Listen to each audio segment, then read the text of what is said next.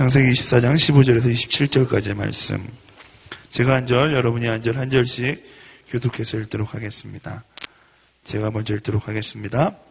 그가 기도를 채 마치기도 전에 아브라함의 동생인 나홀의 아내 밀가의 아들 부두엘이 낳은 리브가가 어깨에 물동이를 지고 나왔습니다. 무척 아름다웠으며 아직 남자를 알지 못하는 처녀였습니다. 그녀가 물로 내려가 자기 물동이를 채워 다시 올라왔습니다.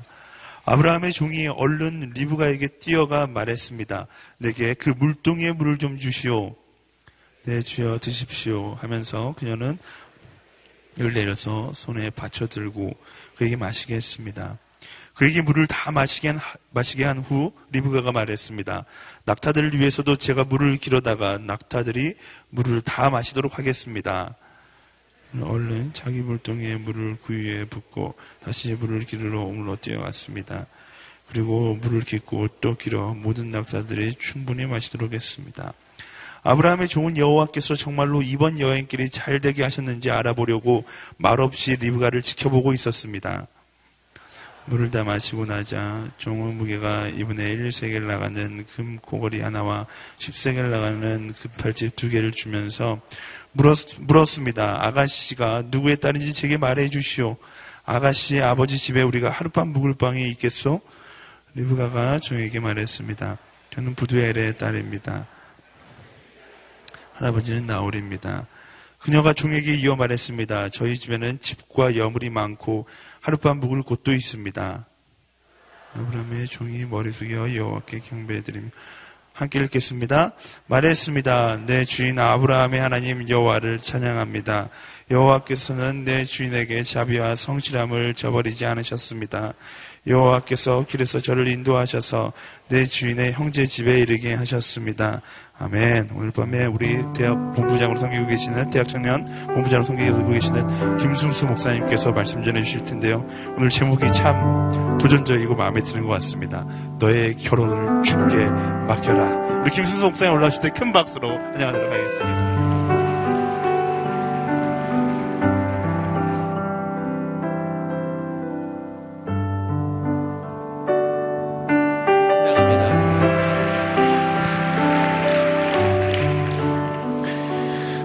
여러분 너무 축복합니다. 너무 잘 오셨습니다. 어, 평소보다 더 기대하는 마음이 있으신 것 같아요. 네, 여러분 하나님께서 우리의 소원을 이루어 주실 것입니다. 네, 우리 옆 사람에게 한번 말씀해 주세요. 너의 결혼을 죽게 맡기라. 아멘. 역사하실 것입니다.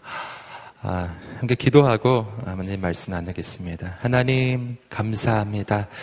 부족한 자를 세워주셔서 하나님 말씀 전할 수 있는 은혜 주시니 감사합니다. 오늘 부족한 인생을 감추시며 오직 주님의 음성이 들려지기를 기도합니다. 우리 가운데 결혼을 향한 꿈과 소망과 가정을 향한 비전이 새로워지게 하여 주시옵소서 감사하며 예수님의 이름으로 기도드립니다. 아멘. 여러분, 이 시대는 결혼을 포기하게 하는 시대죠. 어, 3포 세대, 뭐, 몇 포 세대 이런 것 중에서 가장 첫 번째, 3포 세대라는 말부터 이 젊은 세대를 규정하는 그 표현이 시작되었잖아요. 근데 그 3포가 뭔지 아시죠? 처음에 나왔던 그 3포, 5포나 7포 되기 전에 3포, 가장 원조 그 포, 그거는 뭐였냐면은 연애 결혼 출산이었죠. 연애 결혼 출산. 3포 세대란 그걸 얘기하는 것이었어요. 어, 연애 결혼 출산을 포기하는 시대 이것을 이야기할 때 실은 많은 사람들은 그것을 어떤 이 시대의 현실적 어려움, 이 시대 젊은이들이 부딪히고 있는 어, 취업의 어려움, 경제적인 어려움, 그래서 결혼하기도 힘들고 또 출산해서 아이를 양육하는 것이 너무나 어려운 이 현실적인 어려움이 있는 시대 이렇게 우리가 많이 생각했었습니다. 어, 하지만 오늘 우리가 말씀을 좀 묵상해 봤을 때 또 성경 전체에서 우리 인생에 어, 원하시고 기대하시는 하나님의 그 비전을 한번 생각해 봤을 때 이 삼포 세대라는 말이 나오고 연애 결혼 출산이 어려워지는 이 시대적인 현실이 단순히 현실적 어려움의 문제만은 아니라는 것을 알 수 있어요. 왜냐하면 연애 결혼 출산에서 조금 더 좀 압축해 보면은요, 뭐 연애라는 것이 결혼을 위해 하는 거니까요. 결혼과 출산. 이 두 가지는 어, 누구의 영역이냐 하면요. 성경을 통해서 보면 이것은 인간의 영역이 아니라 하나님의 영역과의 교집합이기 때문이에요. 여러분, 결혼과 출산. 출산은 단순히 어떤 아이를 낳는다는 의미가 아니라 생명의 탄생인데 그 생명의 탄생은 오직 하나님이 하시는 일이에요. 생명의 영역은 하나님의 영역이거든요. 그리고 그 생명이 탄생하게 되는 기본적 전제 조건이 바로 결혼과 가정이잖아요. 그러니 결혼과 출산, 이것을 가로막는 이 시대적 현실, 그 뒤에는 분명 영적 실체가 존재한다는 것을 우리는 꼭 기억해야 합니다. 성경 전체에서도 우리는 그러한 현실을 발견해요. 성경 전체를 한번 보세요. 그러면 생명의 탄생을 가로막는 시대들이 있었습니다. 어떤 시대였냐면은 이스라엘 민족의 가장 어려운 시대, 이집트의 압제 시절에 모세가 탄생하던 순간이죠. 그때도 바로는 이스라엘의 그 아이들이 태어날 때 그 아이들을 다 죽이게 만들었어요. 왜냐하면 두려웠기 때문이죠. 이렇게 태어나는 아이들 가운데 이 이스라엘 민족을 구원할 자가 나올까봐. 이렇게 태어나는 아이들이 계속해서 태어나면은 자기들이 불리해질까봐 두려운 거예요. 그래서 태어난 아이들을 다 죽입니다. 똑같은 현상이 또 언제 일어났었냐 하면은 어, 헤로드 왕때 일어났습니다. 예수님이 태어나던 시대에 메시아가 태어날까봐 헤로드 왕은 너무나 두려웠던 것이죠. 그래서 메시아가 태어났다는 그 소식을 들었을 때 두 살 이하 남자아이들을 다 죽이라는 명령을 내려요. 그래서 정말 수많은 아이들이 죽어갔어요. 그건 하나님이 하신 일이 아니에요. 그건 하나님의 역사를 방해하는 마귀의 역사라고 할 수 있습니다. 여러분, 저는 오늘 이 시대를 한번 우리가 다시 한번 바라보기를 원해요. 이 시대에 유사한 일이 일어나고 있어요. 어, 생명의 탄생을 방해하고 생명의 탄생이 축복받지 못하는 시대적인 현실을 한번 바라보세요. 생명의 탄생을 근원적으로 가로막기 위해서 가정 자체가 성립되는 것이 어려운 시대, 결혼이 어려워지는 시대, 이 안에는 악한 마귀의 역사가 분명 있습니다. 그러므로 오늘 이 밤에 우리가 결혼을 향한 꿈과 소망을 회복하고요. 가정을 향한 꿈과 소망을 회복하는 것은 단순히 나 개인의 어떤 개인적 소망과 꿈을 이루는 것만은 아니라는 거예요. 그냥 내 개인의 어떤 행복한 소망만은 아니에요. 이 안에는 하나님의 꿈과 하나님의 비전이 담겨져 있는 것입니다. 여러분 오늘 이 밤에 그 하나님의 꿈이 회복되기를 축복합니다. 제가 그래서 결혼과 관련해서 몇 가지 중요한 영적 교훈을 좀 함께 나누고자 합니다. 첫 번째로 우리가 함께 나눌 것은 아름다운 가정의 꿈을 꾸라라는 거예요. 함께 따라해 보겠습니다. 아름다운 가정의 꿈을 꾸라. 네, 서두에서 말씀드렸듯이 이 시대는 가정의 꿈이 꿈을 잃어버린 시대입니다. 단순히 현실적 어려움만 있는 것이 아니라 뭐 영적인 문제만 있는 것도 아니고요. 실은 우리에게 아름다운 가정의 모델이 예, 별로 없었어요. 어, 자신이 자라온 가정을 한번 생각해 보십시오. 좋은 아버지, 좋은 어머니의 모델 찾기가 너무 어려워요. 어, 그래서 나도 가정을 꿈꾸기가 참 어려운 거예요. 내 과거를 생각해 보니까 내 상처가 잉태되었던 곳, 지금도 내 인생을 흔드는 이 아픈 상처가 아로 새겨진 곳이 내 과거의 가정이었고요. 앞으로 가정을 이룰 꿈을 잘 꾸지 못하게 되는 또 한 가지 아주 중요한 이유는 또다시 나는 그 불행한 가정을 이루지 않을까 하는 그런 마음 때문 아니겠어요. 어, 이 시대는 그래서 가정이 옵션이 돼가는 시대이죠. 가정의 개념도 흔들리고, 어, 남자와 여자가, 한 남자와 한 여자가 만나 이루는 가정에 대한 확신이 흔들리는 시대예요. 그래서 남자와 여자만 꼭 가능하냐, 뭐 이런 질문까지 나오는 시대. 아, 여러분 그래서 어, 단순히 인간적인 논리만으로는 이 세상의 현실을 따져보는 것만으로는 가정의 꿈을 꾸기가 참 어려워요. 그래서 우리가 먼저 한번 생각해 봐야 할 것은 가정의 기원입니다. 가정은 어디서 시작되었는가? 어, 가정의 시작은요, 인간이 아니라 하나님이십니다. 저는 오늘 성경에서 그 가정의 시작점, 하나님이 처음으로 가정의 꿈을 말씀하셨던 곳을 한번 찾아보기를 원합니다. 창세기 1장 27절과 28절 말씀입니다. 창세기 1장 27절과 28절. 여러분 이 말씀은 하나님께서 온 우주 만물을 6일 동안 지으실 때 마지막 6일째 되는 날, 마지막 날 하나님께서 어, 바로 인간을 지으실 때 해주신 말씀이에요. 즉 인간을 지으실 때 그 인간을 향한 하나님의 계획과 꿈이 무엇인지 말씀해 주신 부분입니다. 함께 읽어보겠습니다. 시작. 하나님께서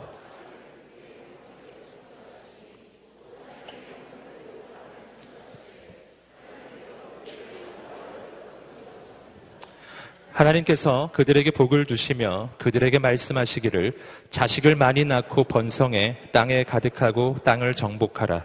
바다의 물고기와 공중의 새와 땅 위에 기는 모든 생물을 다스리라 하셨습니다. 자, 특별히 28절 말씀을 보시면 하나님의 말씀을 직접 화법으로 지금 말해주고 있어요. 그 직접 화법에 대한 부분만 제가 다시 한번 읽어드릴 테니까 들어보세요. 자식을 많이 낳고 번성해. 할렐루야. 이것이 바로 하나님께서 인간을 하나님의 형상과 모양으로 지으실 때 남자와 여자로 지으시고 나서 인간에게 최초로 해주시는 말씀이에요. 처음으로 하나님 해주, 남자와 여자를 딱 지으셨을 때 하나님이 해주신 말씀이 이 말씀이라는 것이죠. 다시 한번 읽어드릴까요? 자식을 많이 낳고 번성해. 전 이게 굉장히 놀라운 말씀으로 저는 보여집니다. 성경에서 하나님이 인간에게 입을 딱 떼시면서 처음으로 해주신 말씀이라고 기록된 말씀이 자식을 낳아라. 여러분, 그러니, 여러분, 이 안에는 뭐가 담겨져 있나요? 연애, 결혼, 출산이 담겨져 있잖아요. 연애, 결혼, 출산. 이건 하나님의 계획이에요. 이건 하나님의 명령이라고요. 이거는 하나님이 인간을 지으시고 나서 뭐 한참 뒤에 하나님이 생각해낸 개념이 아닙니다. 처음에 인간을 딱 지으실 때 처음으로 해주신 말씀이에요. 자식을 많이 낳고 번성해. 가정을 이루고 자녀를 낳되 많이 낳고. 예. 옆 사람에게 한번 말해 주세요. 많이 낳으셔야 합니다. 예. 많이 낳으셔야 합니다. 이 시대 흐름이 이 성경 말씀하고 얼마나 다른지 여러분 좀 감이 잡히세요? 시대의 흐름이 성경과 완전히 반대로 가고 있다는 것을 아셔야 돼요. 이 부분을 우리가 꼭 기억해야 합니다. 우리는 현실에 편승하는 인생이 되는 것이 아니라 말씀에 순종하는 인생이 되어야 합니다. 여러분 연애하셔야 합니다. 결혼하셔야 합니다. 출산하셔야 합니다. 이건 하나님의 우리 인생을 향한 명령이고 계획이고 디자인이에요. 이것이 시작점이에요. 그리고 하나님 뭐라고 말씀하셨죠? 자식을 많이 낳고 번성해 땅에 가득하고 땅을 정복하라. 자, 땅에 가득하고 땅을 정복하라고 하는 말은 바로 우리의 어, 그 직업의 영역을 보여주는 것이죠. 이 땅에서 우리가 해나가는 그 모든 일들, 그리고 이 땅의 모든 것들을 다스리라 라고 하는 하나님의 비전의 말씀을 선포해 주십니다. 즉, 하나님께서 인간을 지으시고 인간에게 주신 이 명령을 크게 두 가지 축으로 볼 수 있는데요. 하나는 가정에 대한 비전이고요. 또 한 가지는 내 어, 직업적 영역에 대한 비전이에요.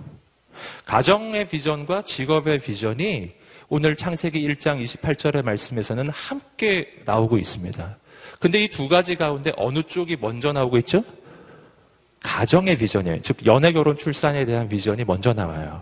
그것이 되어야 그 다음이 되는 거예요.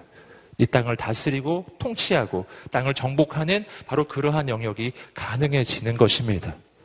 여러분, 우리는 여기서 이 가정의 의미를 다시 한번 깨달아야 합니다. 그리고 가정은 어, 내 비전을 이루기 위한 수단이 아니에요. 많은 사람들이 그렇게 생각해요.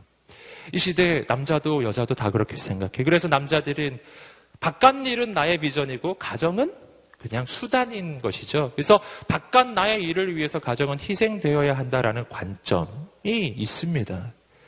여자도 마찬가지죠. 여자는 가정을 돌보는 일을 하고 있을 때 그것을 비전이라 생각하지 않는 것 같아요. 여자들은 어떻게 해서든지 가정을 벗어나서 내가 무언가를 하는 것이 비전이라고 생각하는 것 같고, 내가 가정에서 아이를 돌보는 것, 그 가정을 세워가는 것은, 그것은 내 인생을 낭비하는 것이라고 하는 그런 관점을 품고 있는 것 같습니다. 그러나, 저는 오늘 성경을 통해서 꼭 말씀드리고 싶어요. 이건 꼭 여자에게만 해당 사항이 있는 것이 아니라, 남자도 여자도 가정을 이루고 그 가정을 돌보고 그 가정을 아름답게 세워가는 것은요, 결코 하나님이 내 인생에 주신 second 비전이 아니라는 거예요. 이건 첫 번째 비전이에요. 가정은 뭐라고요? 첫 번째 비전이에요. 누구에게? 남자에게도, 여자에게도 동일해요. 할렐루야. 함께 따라해볼까요? 가정은 하나님이 주신 첫 번째 비전입니다. 아멘. 이건 첫 번째. 어떤 사람은 이렇게 생각해요. 가정은 마치 내 인생의 베이스 캠프와 같은 것. 그래서 내 인생의 이 정상의 경지는 내 직업적 영역에서 이루어지는 것이고, 가정은 베이스 캠프라는 거죠. 그래서 베이스 캠프 차려놓고서 그냥 자기는 정상을 향해 막 달려가는 거예요. 그게 맞는 그림이겠느냐 하는 것이죠. 아니라는 거예요. 아닙니다. 가정은 베이스 캠프가 아니라 가정은 내가 가장 먼저 도달해야 될 내 인생의 하나님의 첫 번째 정상의 자리예요. 거기로 올라가지 않으면 다음도 없는 것이라는 사실입니다.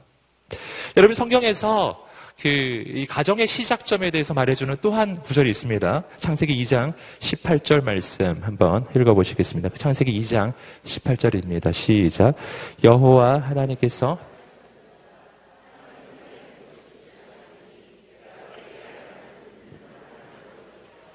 자, 이것은 하나님께서 아담에게 해주신 말씀이 아니라 하나님께서 혼잣말하고 계신 거예요. 혼자 지금 말하고 계신 거예요. 사람이 혼자 있는 것이 좋지 않으니 내가 그에게 알맞은 돕는 사람을 만들어줘야지. 이렇게 하나님이 아담을 보면서 생각하고 계신 거예요. 그리고 하나님께서 하와를 지으셔서 아담에게 보내주신 거예요. 자, 자 여기서 우리는 어, 또, 또 한 번 발견해요.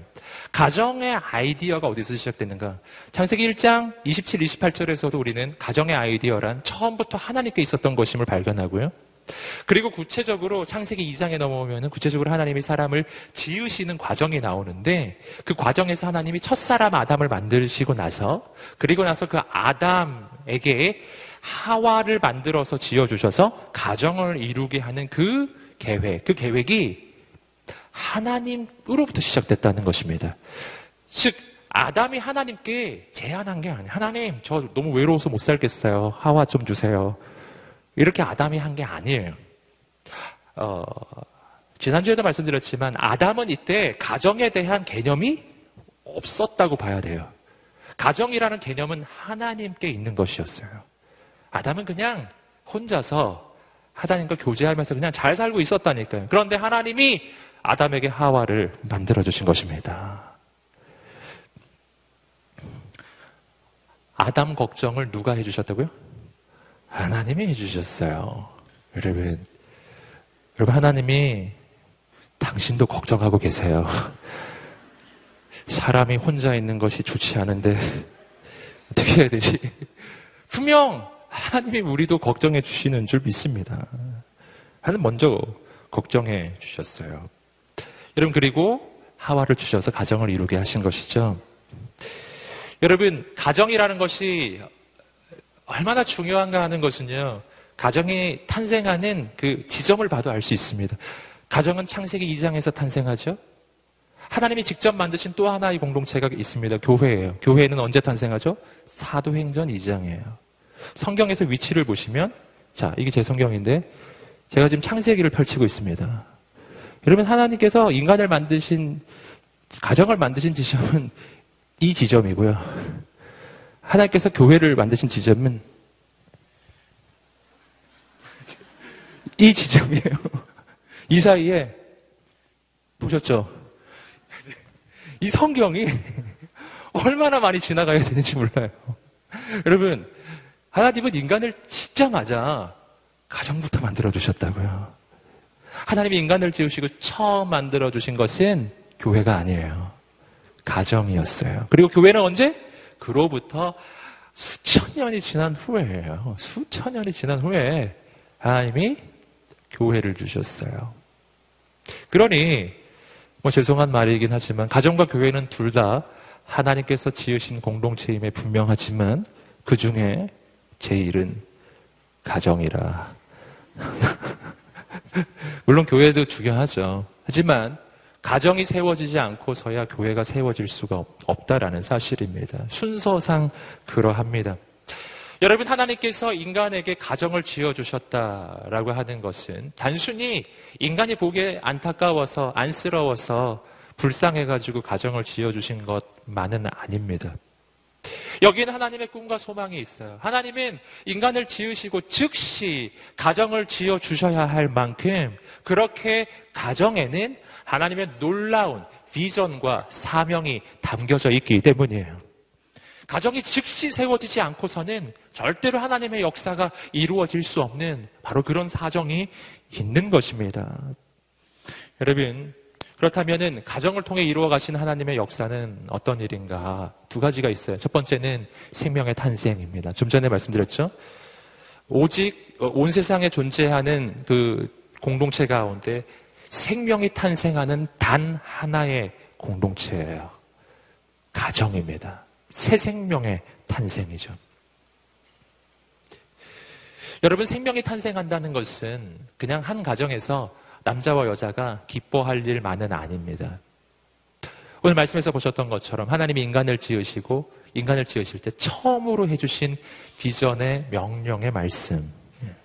그 까닭은요, 이 생명의 탄생이라고 하는 것은 서두에서 말씀드렸듯이 어, 바로 하나님의 역사를 이루어갈 바로 하나님의 사람들의 탄생이고 하나님의 형상으로 지음받은 하나님의 사람들이 일어나는 하나님의 방법이고 미래에 하나님의 부흥과 하나님의 역사를 이루어갈 그런 장래에 하나님께 쓰임받을 리더의 탄생이기 때문이에요.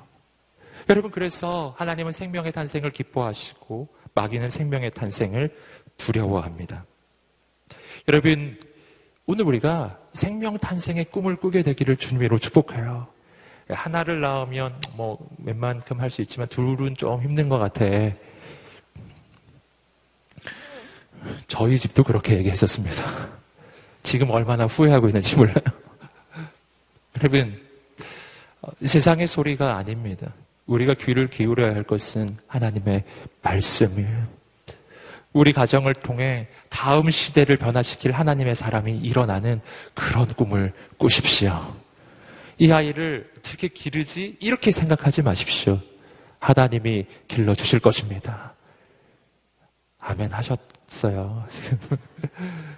여러분, 그리고 가정을 통해서 일어날 또 한 가지 일은 믿음의 계승입니다. 믿음의 계승. 이 시대 많은 가정에서 좀 잘못하는 것은 뭐냐면 믿음의 계승을 교회에서 하는 일이라고 자꾸 여긴다는 사실이에요.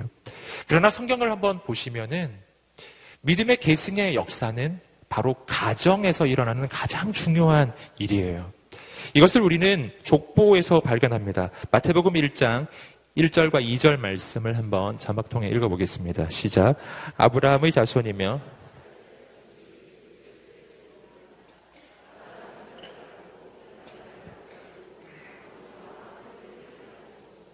마태복음 1장의 말씀, 낳고 낳고의 역사가 나오고 있죠. 예, 정말 여기를 왜 읽어야 하는가. 늘 우리에게 의문을 불러일으키는 그런 어, 성경 통독을 할 때 언제나 난제 그 부분이잖아요. 그런데 여러분 여기서 우리가 좀 생각해 봐야 됩니다. 왜 이 지루한 내용을 자꾸 쓰는가? 낳고 낳고 낳고 낳고 낳고라는 말이 오늘 이 족보에선 가장 많이 나옵니다. 낳고 무슨 말이죠? 생명의 탄생. 생명이 탄생하고 생명이 탄생하고 생명이 탄생하고 생명이 탄생하고 또 생명이 탄생하고 또 생명이 탄생하는 거예요. 할렐루야. 하나님의 역사예요. 생명이 탄생했기에 아브라함이 존재하고요. 생명이 탄생했기에 이삭이 있습니다. 생명의 탄생의 역사가 있기 때문에 다윗이라는 인물이 존재해요.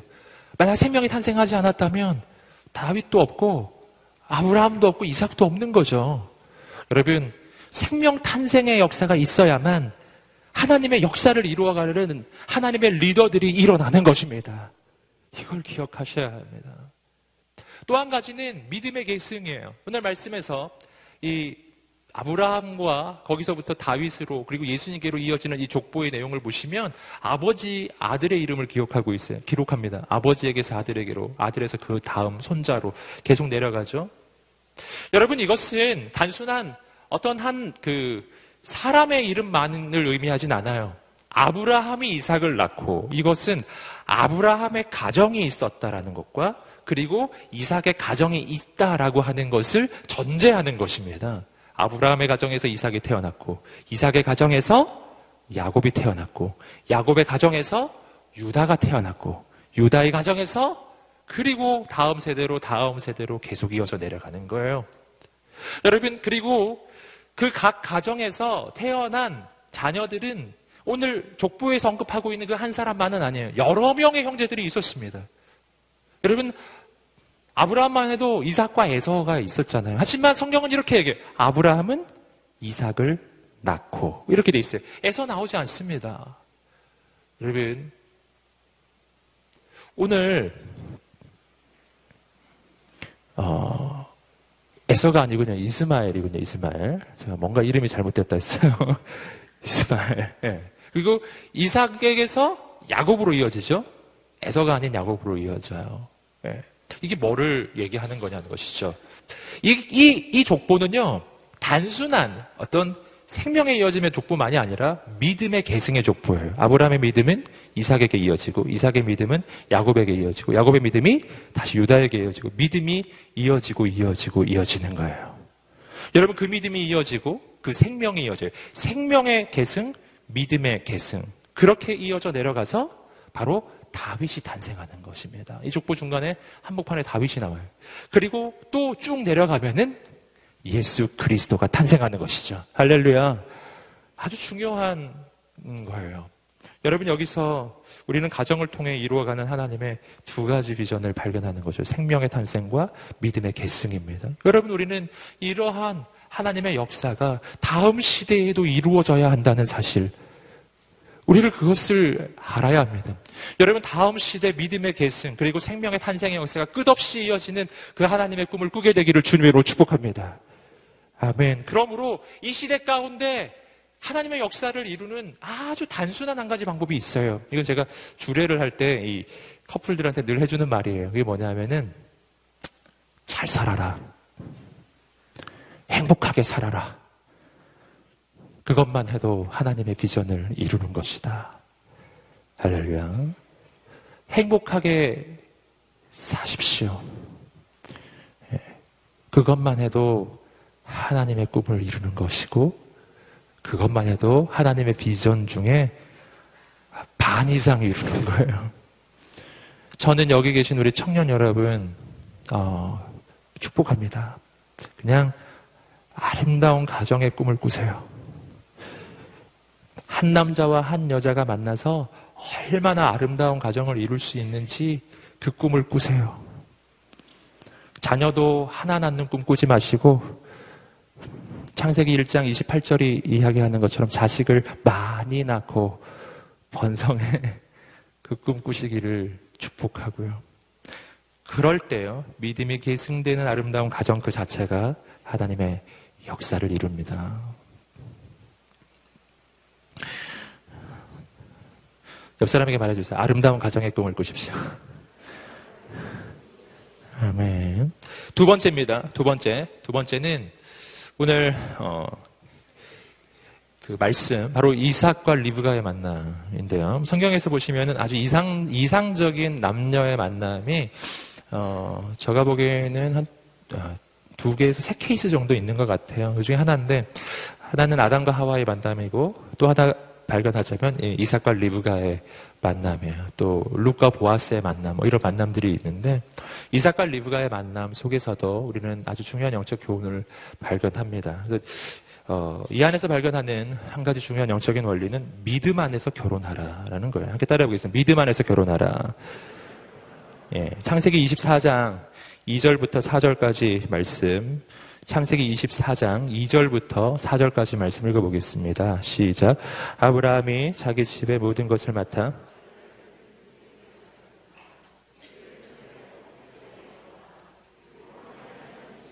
땅의 하나님이신 여호와를 두고 내게 맹세하기를 지금 내가 딸들 가운데 내 아들을 위해 아내를 구하지 말고 내 고향 내 친척에게로 가서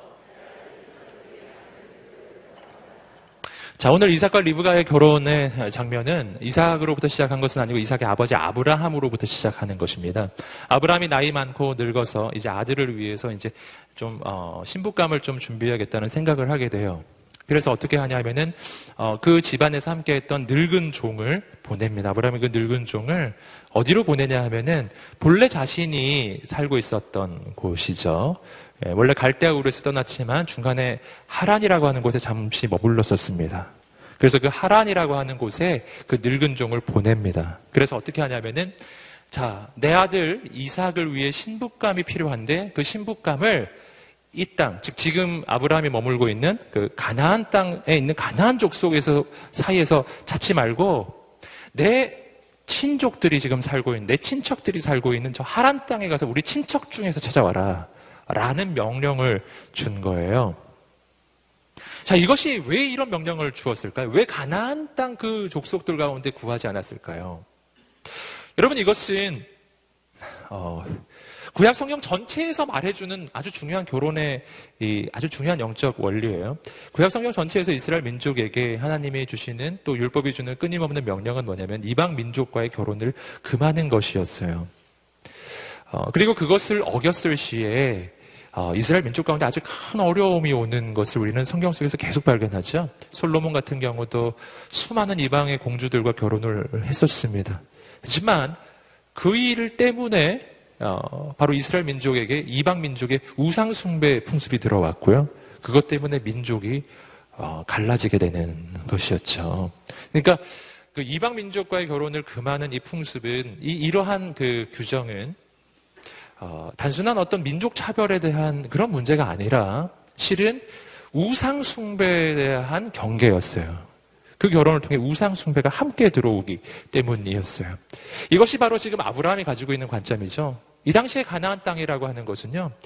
아직 이스라엘 나라가 세워지지 않은 때입니다. 하나님을 경외하는 사람들은 오직 아브라함의 가정뿐이에요. 나머지는 전부 다 우상숭배합니다. 그러니까 거기서 신부를 구하지 말고 내 동족, 내 친척들, 그래도 하나님을 아는 사람들, 그 가족은요 다 함께 하나님의 부름을 받고 갈대 우르를 떠났던 가족들이거든요. 비록 어, 하란에서 나머지 가족은 멈춰버렸지만 아브라함만이 이제 약속의 땅 끝까지 왔지만 그러나 나머지들은 그래도 하나님을 아는 사람들 그 중에서 아내를 구해야 한다라는 것이었어요. 그래서 늙은 종을 지금 보낸 겁니다.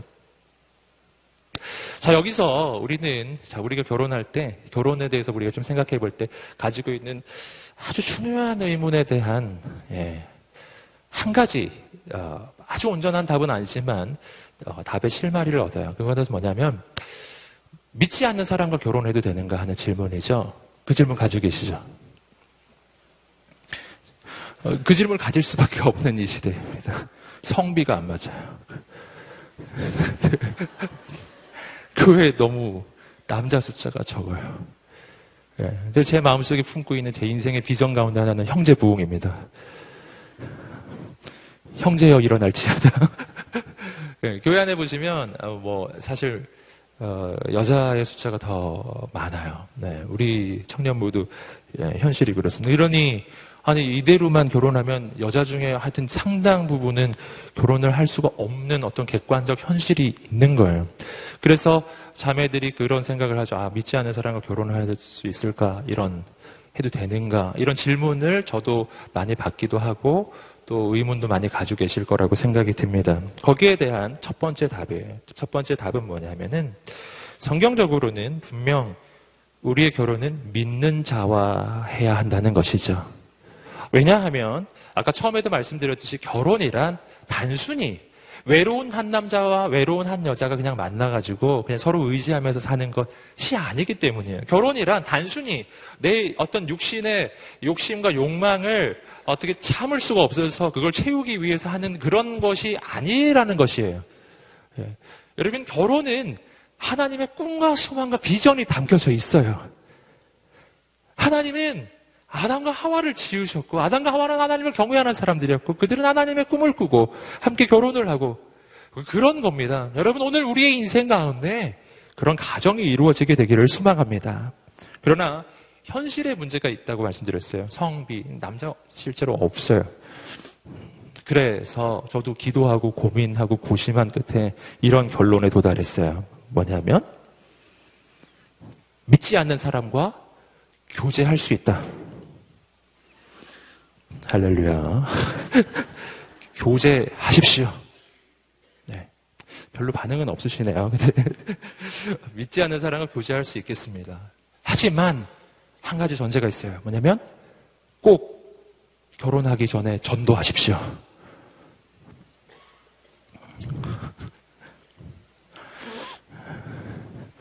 네, 믿지 않는 사람과 교제를 해도요, 정말 사랑한다면, 어, 그는 분명 나를 사랑하기 때문에서라도 분명 예배에 올 것입니다. 그런 커플을 많이 봤어요. 네, 나를 사랑하기 때문에 예배에 오는 거예요. 뭐 본인이 별 감동이 없어도 옵니다. 사랑하니까. 할렐루야. 네. 나중에 저희 아버지도 이, 이 방송 보실 텐데, 실은 저희 아버지 어머니도 그러셨어요. 네, 저희 아버지, 우리 어머니 때문에 교회 다니는 거예요. 결혼하시기 전에 그렇게 교회 다니고 예수 잘 믿겠다고 약속하시고 결혼을 하신 거였어요. 다만 결혼한 후에 약간 실망을 주었지만 네. 하지만 뭐 결국에는 지금은 저희 아버지도 교회에서 막 셔틀 봉사도 하시고 교회에서 막 찬양팀 싱어도 하시고요. 놀라운 일이 지금 막 일어나고 있는데 뭐 처음엔 뭐 그렇진 않았던 과거가 있습니다. 어, 그래서 저도 말씀드리고 싶어요. 그럴 수 있다라는 거예요. 근데 꼭 전도해라라는 것입니다. 여러분, 어, 그, 한 가지 대표적인 사례가 있어요. 제가 지난주에 한 커플 결혼을 했, 어, 저기, 주례를 했었는데, 그 커플도, 그, 자매는 그 아주 신앙이 좋은 자매였고요. 형제는 실은 신앙이 없는 형제였어요. 예, 그런 커플이었어요. 예, 그런데 어, 이 형제가 잠에 따라서 예배는 왔어요. 제가 성교에 있는 그 여호사 공동체 예배에 그냥 계속 오는 거예요. 네. 그러니까 이 자매는 이 형제가 그 정도 하는 것만 해도 아주 깊은 감동을 받고 이제 결혼을 한 거거든요. 이 형제가 자매를 사랑해요. 그래서 예배에 나와준 거였어요. 그리고 어, 그 결혼식도 예배 형태로 하기로 이렇게 해준 거 참 착한 형제예요. 그런 거 보면. 그래서 이제 결혼하기 일주일 전쯤에 제가 항상 주례하게 한 일주일 전쯤에는 그 커플을 만났는데 제가 그 내용을 잘 몰랐는데 이렇게 만나가지고 대화를 해보니까 이 형제가 어, 그 아직 그 믿음이 없더라고요. 네. 그래서 그날 보통 제가 커플 만나서 대화 그렇게 오래 하지 않거든요. 그래서 짧게 하는데 그날은 말을 하다 보니까 이 사람이 지금 믿음이 그렇게 없는 거예요.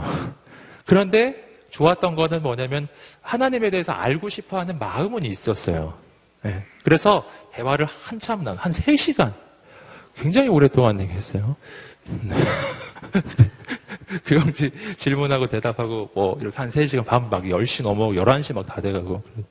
어, 그래서 그 막 대화를 나누다가 이제 결혼하기 일주일 전인데요. 그래서 혹시나 해서 한번 물어봤어요. 혹시 예수님 영접 기도 했냐고. 안 했대요. 그래서 제가 말해봤어요. 한번 해보겠냐고. 그랬더니 놀랍게도 하겠다는 거예요. 그래서 진짜 이 밤 11시에 커피숍에서 그 영접 기도를 한 거예요. 그 형제가. 그리고 그 신부가 옆에서 보면서 막 우는 거예요. 할렐루야. 어찌됐거나. 믿지 않는 사람과 교제할 수 있지만 결혼하기 전에 꼭 전도해라. 이것이 제 말씀, 제가 드리고 싶은 말씀이에요. 어, 내가 할 수 없으면 도움을 받으세요. 뭐 하다못해 저한테 데리고 오시든지, 네, 교육자를 만나시든지 괜찮아요. 하지만 여러분 중요한 것은 뭐냐면 분명 결혼이 시작될 때는 믿음의 비전과 소망, 그것이 이 가정에 있어야 한다는 사실이에요. 그 꿈을 꾸게 되기를 축복합니다. 세 번째는 하나님을 신뢰하라라는 것입니다. 하나님을 신뢰하라. 여러분 앞에서 보았듯이 결혼과 가정은 하나님의 아이디어고 하나님의 계획이에요. 그러니 하나님이 친히 이루실 것을 믿으십시오. 여러분 창세기 24장 7절을 보시면은 이삭과 리브가의 결혼에 앞서서 분명 아브라함은 이 결혼에 대한 확신을 품고 있었습니다. 어, 그 아브라함이 했던 이야기입니다. 창세기 24장 7절 말씀을 읽어 보시겠습니다. 시작. 하늘의 하나님 여호와께서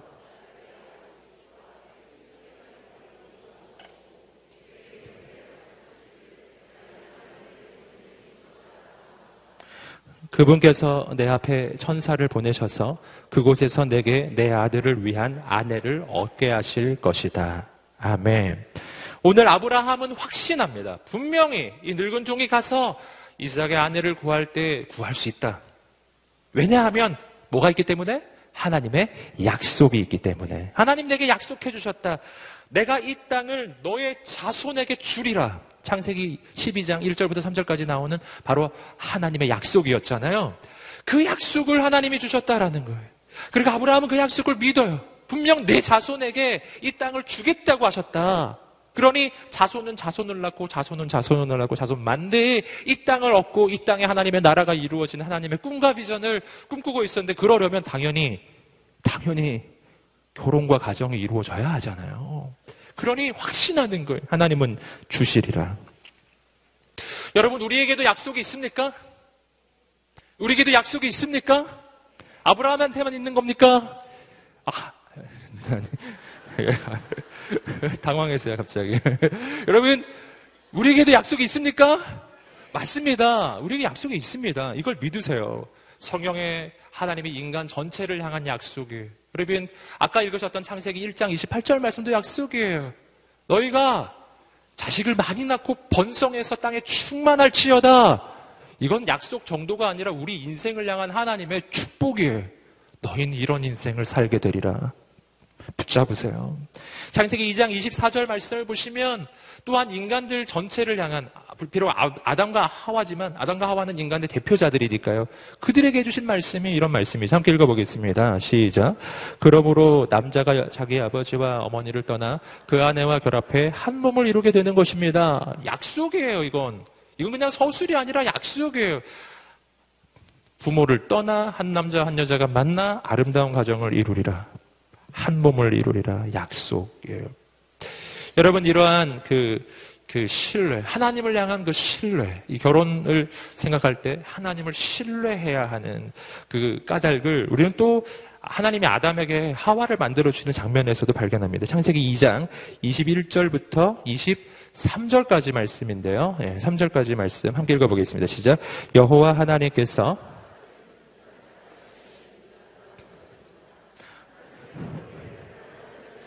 살로 대신 채우셨습니다.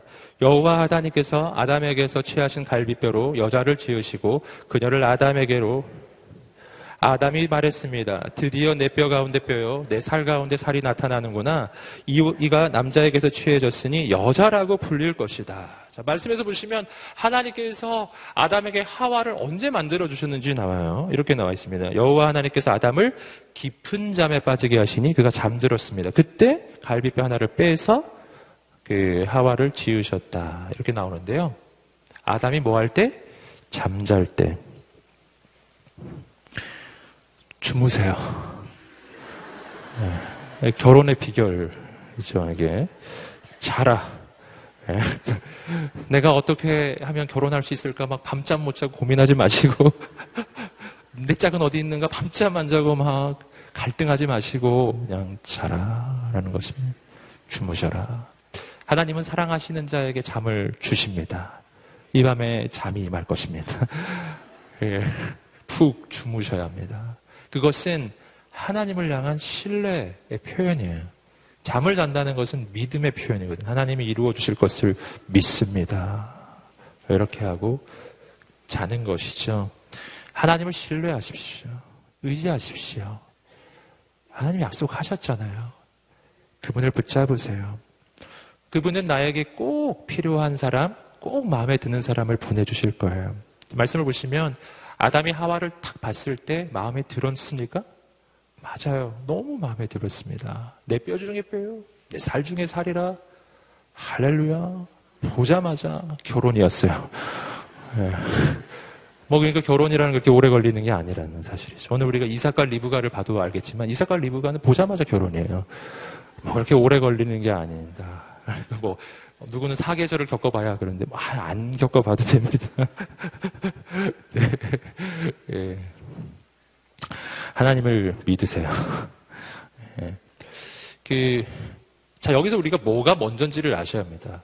자, 내 마음에 드니까 하나님께서 선택하신 사람일까요? 아니면 하나님께서 선택하신 사람이기 때문에 내 마음에 드는 것일까요? 하나님께서 선택하신 사람이기 때문에 내 마음에 드는 것입니다. 이게 아주 중요한 거예요. 그래서 우리는 내 마음에 드는 사람을 하나님 앞에 제한하는 게 아닙니다. 하나님께서 선택하신 사람을 내가 믿음으로 받는 거예요. 그리고 그는 분명 나와 아주 잘 맞는 사람이 될 것입니다. 여러분, 근데 하나님이 주신 사람인데 내 마음에 안 드는 거예요. 그럴 경우에는 한번 생각해 봐야 합니다. 뭐가 잘못된 것일까? 하나님이 주신 사람이 아닌 것일까? 아니면 내 마음이 잘못된 것일까? 내 마음이 잘못된 기준 위에 있을까라는 겁니다. 이 부분은 생각해 봐야 합니다. 하나님이 하와를 주셨을 때 아담의 마음에 쏙 들었거든요. 예. 그 까닭은 하와가 물론 이쁘기도 했을 거예요. 분명 뭐 확신합니다. 하지만, 하지만, 그보다 더 중요한 것은 뭐냐면은, 아담은 하나님에 대한 기본 신뢰가 있는 것입니다. 아담과 하, 하나님 사이의 기본적 관계에 올바른 관계가 형성되어 있는 것입니다. 그래서 믿는 거예요. 하나님이 주시는 사람은 좋은 사람이 확실하다. 라는 그 믿음이에요.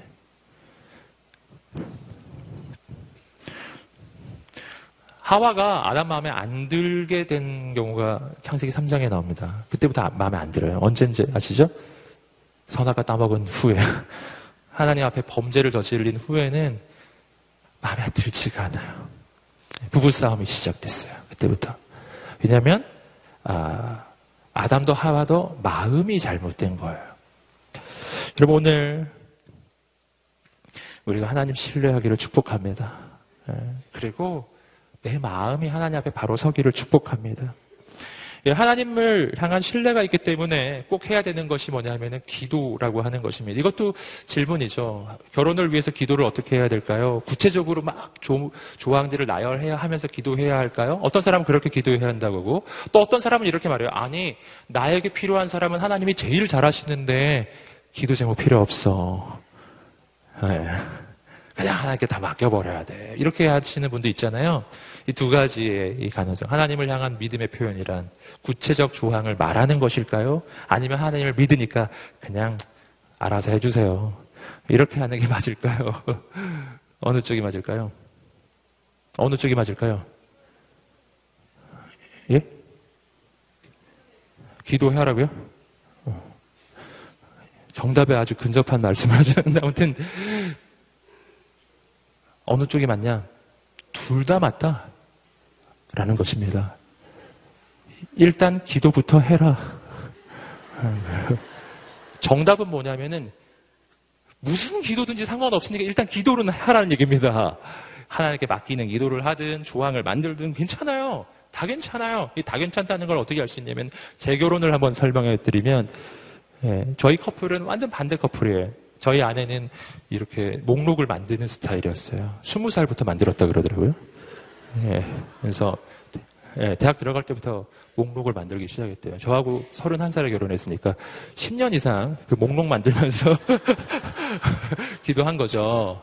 저는 어떻게 했는가? 저는 목록이라고는 생각해 본 적이 없어요.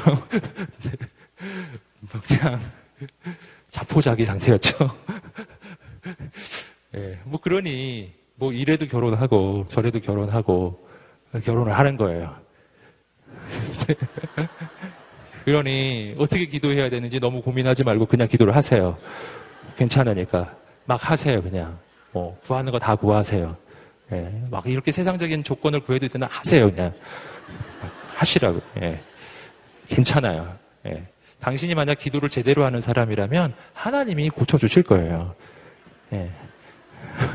바꿔주실 거예요. 어. 그래서 기도로, 그러니까 그게, 그 기도 제목이 바뀌려면 시간이 좀 걸리겠죠. 할렐루야. 하나님 신뢰하십시오. 기도하십시오. 네 번째 우리가 발견하는 결혼에 대한 교훈은 어, 이런 것입니다. 뭐냐면 오늘 이삭과 리브가의 결혼 장면에서 늙은 종이 하나님께 구하는 게 있어요. 아 이런 사람이라면 아, 하나님이 주신 사람인지 알겠습니다. 이렇게 하는 장면이 나와요. 어, 창세기 24장 12절부터 14절까지 말씀인데 여기서 이 늙은 종의 이 먼저 이 구하는 기도의 내용을 한번 보겠습니다. 12절부터 14절 읽어보겠습니다. 시작. 종은 기도했습니다.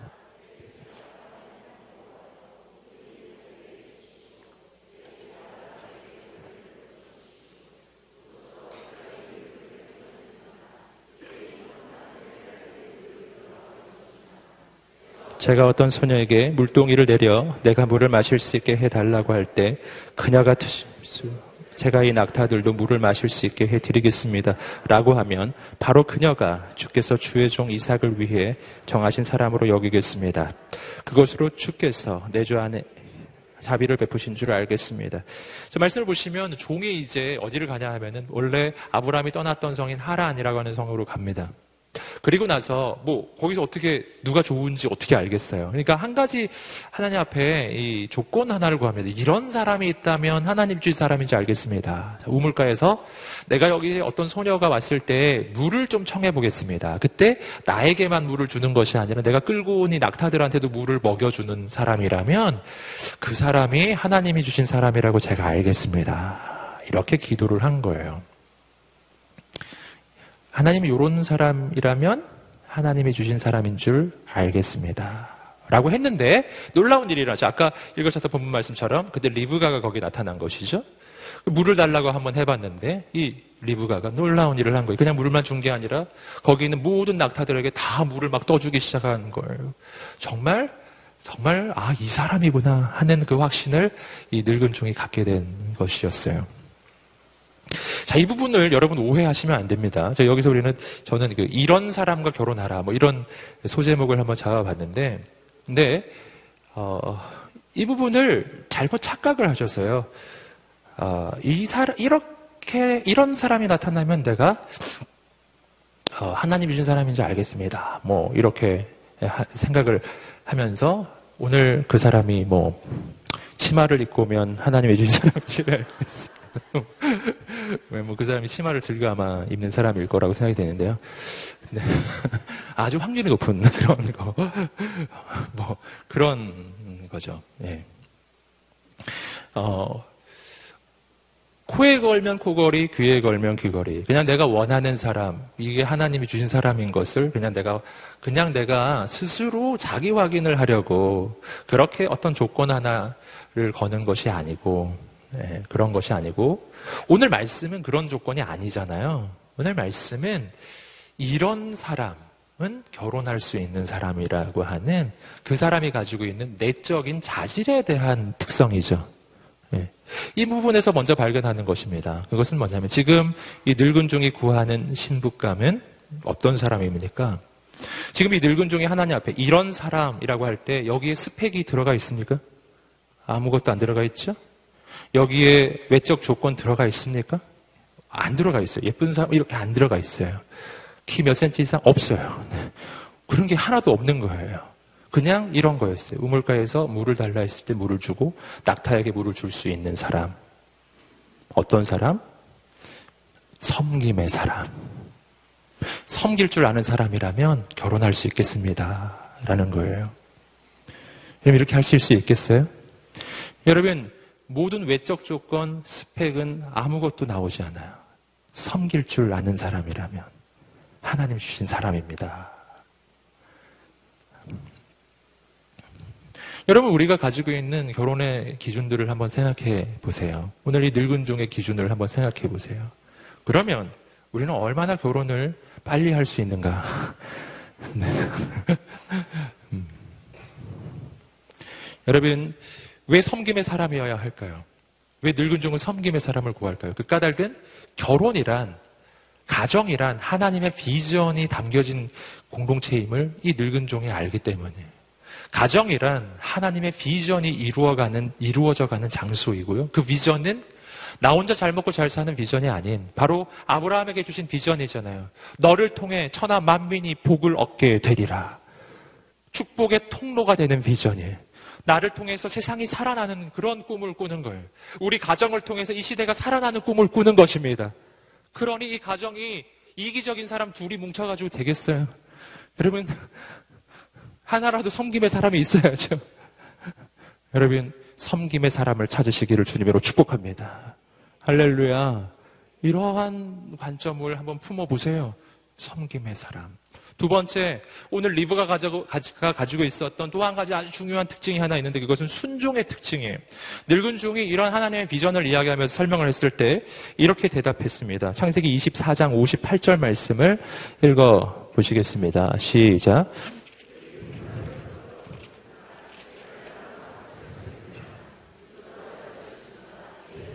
이해 가겠습니다. 여러분 리브가는 아직 이삭을 본 상태가 아닙니다. 여러분 리브가는 오직 늙은 종의 통해 들려진 하나님의 비전, 즉 아브라함에게 주셨던 하나님의 약속, 가나안 땅에 하나님이 하나님의 나라를 이루는 그 비전, 하나님의 꿈을 품은 거예요. 그리고 그 하나님의 부르심에 대한 순종이에요. 여러분 누구랑 결혼할까요? 순종의 사람. 예. 여러분 순종할 줄 아는 사람을 선택하셔야 합니다. 하나님 앞에 순종하는 사람, 교회 질서 앞에 순종하는 사람이에요. 여러분 이 시대에 어, 우리 자매들에게 어필되는 남자는 이런 스타일은 아니에요. 나쁜 남자 스타일이죠. 반항하는 어, 불순종의 사람. 나쁜 남자는 다 불순종의 사람이에요. 네, 그 이상하게도 인간이 죄인이어서 그런 거에 자꾸 매력을 막 느끼시는데 그러시면 안 돼요. 어, 하나님의 강력한 역사는 순종의 사람을 통해 일어나는 것입니다. 그래서 섬김의 사람, 순종의 사람을 찾으세요. 그리고 다른 조건은 때려놓으세요. 제가 놀라운 비밀을 알려드릴게요. 늙은 종은 섬김과 순종의 사람을 찾았어요. 그런데 리브가는 예뻤어요.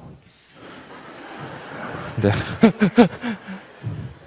먼저 그의 나라와 그의 의를 구하라. 그리하면 이 모든 것을 너에게 더해 주시리라. 그 나머지는 더해 주시는 영역이 보너스 영역이다. 라는 것입니다. 할렐루야. 네. 다섯 번째 우리가 마지막으로 함께 볼 것은 하나님의 선택에서 사랑이 흘러나온다는 것입니다. 아주 기가 막힌 것인데 이것이 이 시대가 말하는 사랑의 원리하고 너무 달라요. 이 시대는 이렇게 말하죠. 사랑해야 결혼하는 거 아니냐고 이렇게 말하죠. 물론 뭐 맞는 말이긴 한데 사랑이 먼저이고 결혼이 뒤, 뒤라고 하는 이런 관점을 가지고 있습니다. 사랑이 사라지면 결혼이 깨지는 거잖아요. 예. 그런데 문제는 뭐냐면 그 사랑이 매우 주관적이라는 겁니다. 조건적이기도 하고, 주관적이기도 하고, 감정적이기도 해요. 여러분 해보시면 아시겠지만, 이 감, 사랑이라고 하는 감정은 있다가도 없고, 없다가도 있고, 이렇게 왔다 갔다 해요. 그게 늘 있는 게 아니, 아니에요. 여러분, 그래서 사랑을 만약 조건으로 여기고 감정으로 여기면 상당히 어려워집니다. 이것이 이 시대에 가정이 흔들리는 아주 중요한 이유입니다. 사랑의 개념은 어떤 개념인가? 이것은 감정의 개념만은 아니고요. 제가 그게 전적으로 아니란 말은 아니에요. 감정입니다. 하지만 우리가 지금 생각하는 그런 감정은 아닙니다. 이 감정은 하나님으로부터 나오는 감정이에요. 내 속에서 막 솟아나는 이 로맨틱한 감정, 그것만은 아니에요. 내 속에서 막 솟아나는 육신의 정욕? 사람들은 그런 걸 감정이라, 사랑의 감정이라 여기는데, 그런 거 아니에요. 어, 진짜 감정은 하늘로부터 내려옵니다. 하나님의 언약에서 나와요.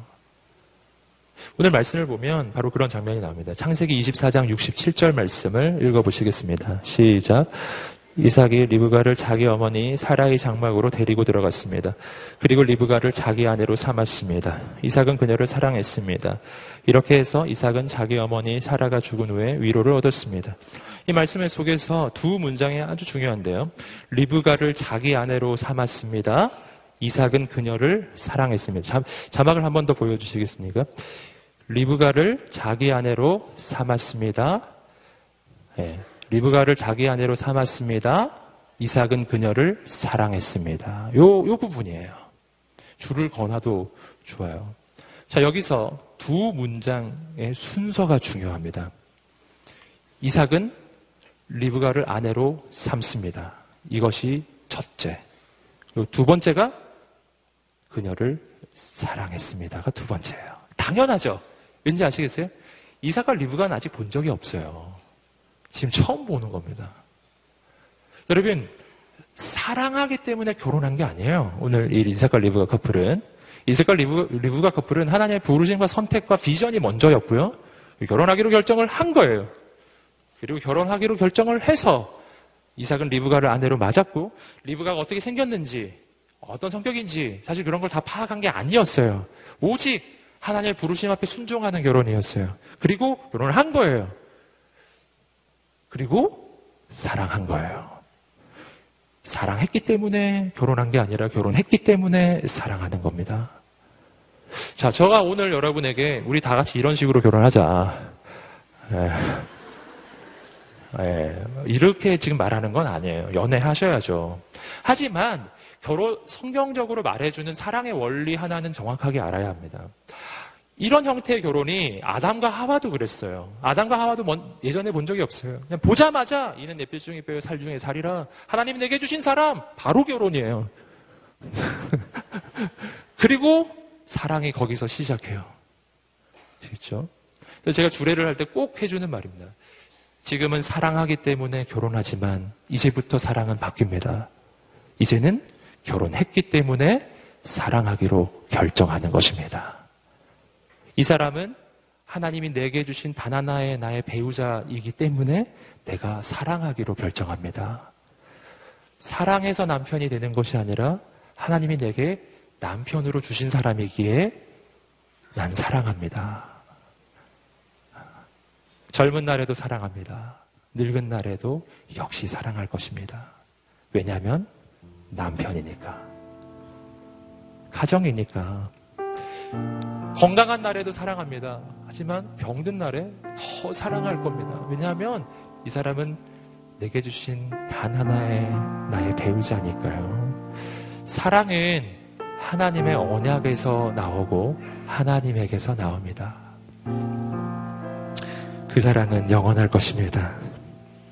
여러분 제가 저는 지금 사랑을 억지로 해야 한다고 말하는 건 아니에요. 이런 사랑이 즐겁지 않은 사랑인가? 억지로 해야 하는 의무감으로 하는 사랑일까요? 아니에요, 여러분.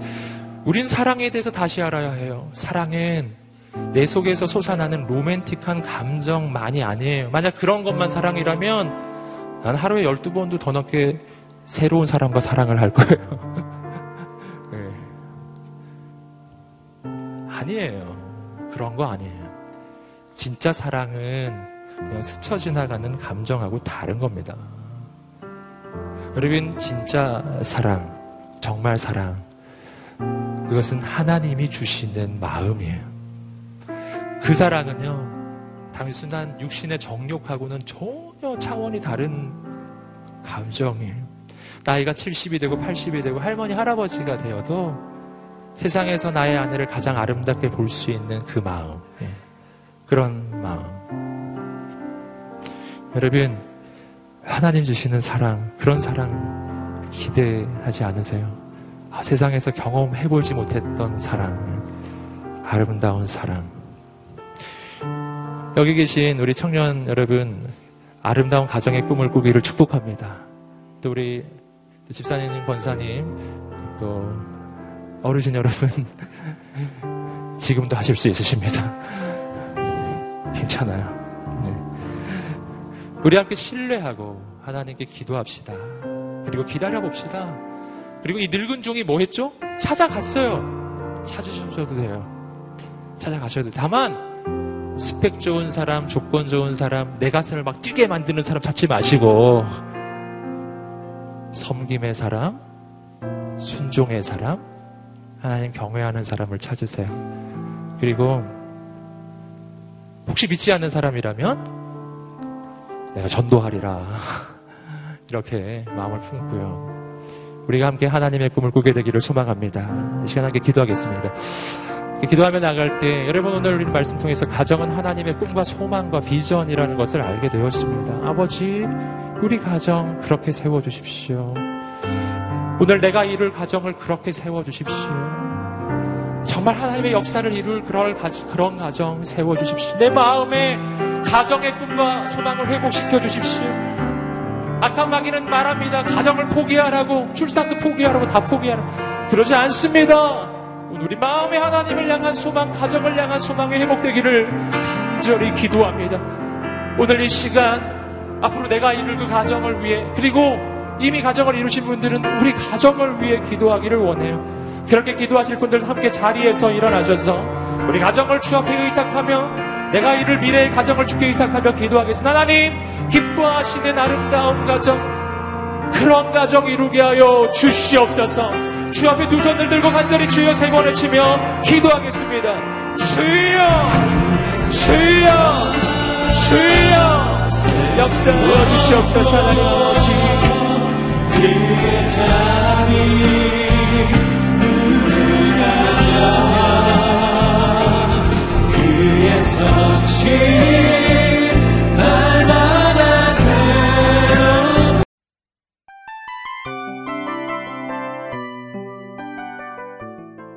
이 프로그램은 청취자 여러분의 소중한 후원으로 제작됩니다.